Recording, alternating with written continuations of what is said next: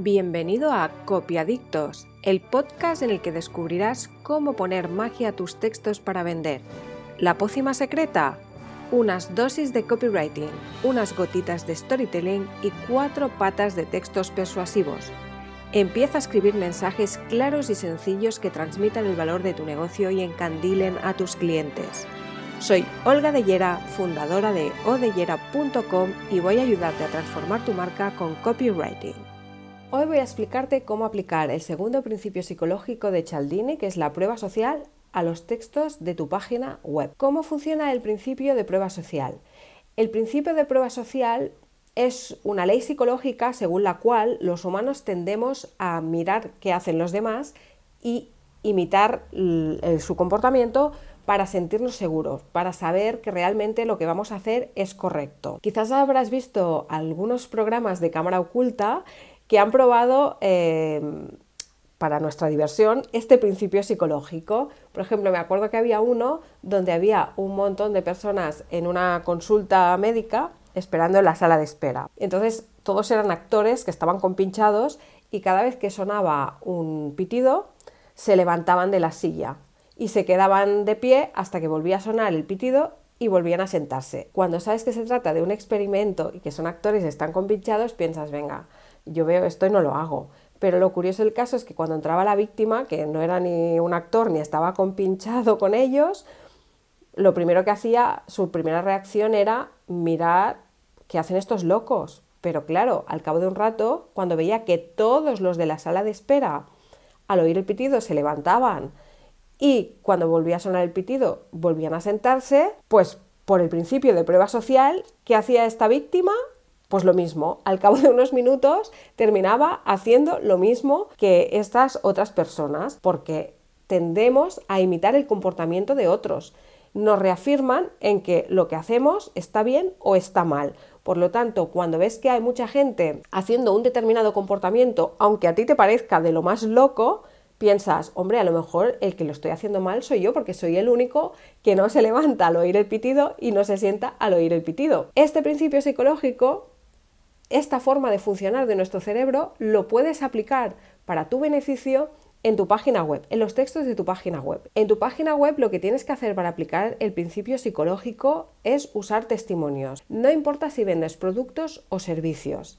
Lo importante es que utilices testimonios que apoyen lo que tú estás explicando en esos textos. El principio psicológico de prueba social funciona de dos maneras. Por un lado, nos da seguridad a la hora de comprar un producto o un servicio y también nos despierta ese deseo por tener el producto o servicio, porque porque cuando vemos que otros tienen ese producto o servicio, nosotros también tenemos ganas ya de tenerlo y disfrutar. Hay una frase en español que lo resume muy bien que es culo veo, culo quiero.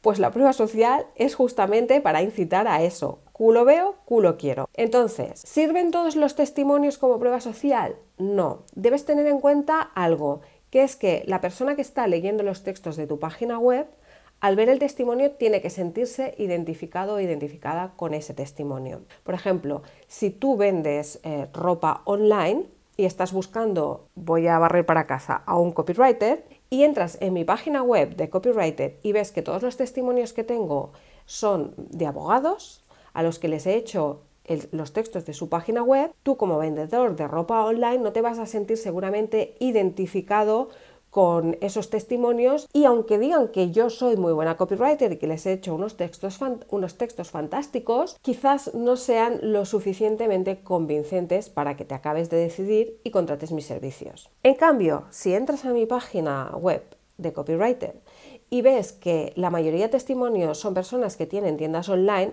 no importa si son de ropa o pueden ser de otra cosa. Pero tú ahí hay una conexión, te sientes identificada con esos eh, testimonios, entonces es más probable que esa prueba social a mí me sirva para animarte a ti a contratar mis servicios. Otro tema que debes tener en cuenta es cuándo utilizar los testimonios en tu página web. No tiene sentido, por ejemplo, poner un testimonio nada más entrar en la página. ¿Por qué? Porque los testimonios, como ya te he explicado, sirven para dar seguridad y confianza al lector, a ese cliente potencial que está leyendo los textos de tu página web, para que compre. Entonces, ¿cuándo debes utilizar el testimonio? Cuando pienses que a ese cliente potencial le pueden estar surgiendo dudas o asaltando las dudas sobre si la decisión que va a tomar es correcta o no. Normalmente en copywriting los testimonios sí que los puedes intercalar en el texto, pero si te fijas suelen ir más hacia el final, cuando la decisión de compra ya está más próxima, cuando tú ya has persuadido con el texto a tu cliente potencial y tu cliente potencial ya está planteándose la opción de comprar tu producto, de contratar tu servicio. Pero justamente porque está valorando esa opción, lo que va a empezar a tener son dudas, le van a empezar a venir preguntas en la cabeza. Ahí es donde debes poner el testimonio. El testimonio que a lo mejor le va a decir algo que él también se está preguntando o que él está dudando. Pues yo tenía dudas acerca de comprar este producto porque pensaba, yo qué sé, que no me iba a servir o que se iba a romper muy pronto, por ejemplo. En cambio, después de comprarlo, vi que funcionaba muy bien o que era muy resistente. Ah, el cliente que lo está leyendo pensará, pues mira, ¿ves esa duda que tengo? Ya se me ha ido, estoy convencido, voy a comprar ese producto. También debes tener en cuenta que no todos los testimonios son válidos, también depende de qué información esté dando ese testimonio.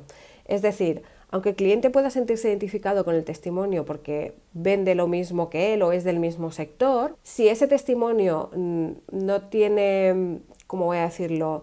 Si ese testimonio está diciendo simplemente que tú eres un profesional fantástico, que te recomienda 100%, que le ha encantado trabajar contigo, eso no es persuasivo, porque al final no le está aportando ninguna información valiosa a tu cliente potencial, al lector, para que pueda decidir si comprar o no tu producto o servicio. Por eso, cuando tú pidas a un cliente que te deje su testimonio, siempre tienes que hacerle las preguntas correctas para que te, para que te dé esas respuestas que después te van a ayudar a montar un testimonio persuasivo. Si te interesa el tema, puedes pasarte por mi blog porque tengo un artículo en el que hablo de cómo conseguir buenos testimonios y te doy las preguntas adecuadas para que puedas hacer a tu cliente y puedas conseguir esos testimonios que van a ser persuasivos y que van a salir del típico mm, recomiendo a este profesional al 100%, me ha encantado trabajar con él o con ella, etcétera, etcétera, porque esos testimonios, como te digo, no sirven para nada, solo sirven para demostrar que has trabajado con clientes, pero nada más, no son persuasivos. Creo que no me dejo nada más sobre el principio psicológico de Chaldine de prueba social. Eh, te recuerdo que puedes suscribirte a este podcast, a Copiadictos, para seguir todos los episodios que voy colgando. Y, nada, que si me escuchas, pues que, no, que hasta el próximo episodio del podcast. Hasta luego. Y hasta aquí el episodio de hoy. Te espero en el próximo con más magia, más trucos y más consejos para mejorar los textos y la comunicación de tu negocio online. No olvides compartir y dejar tus comentarios. Y recuerda que puedes encontrar más recursos para vender más y mejor en odellera.com.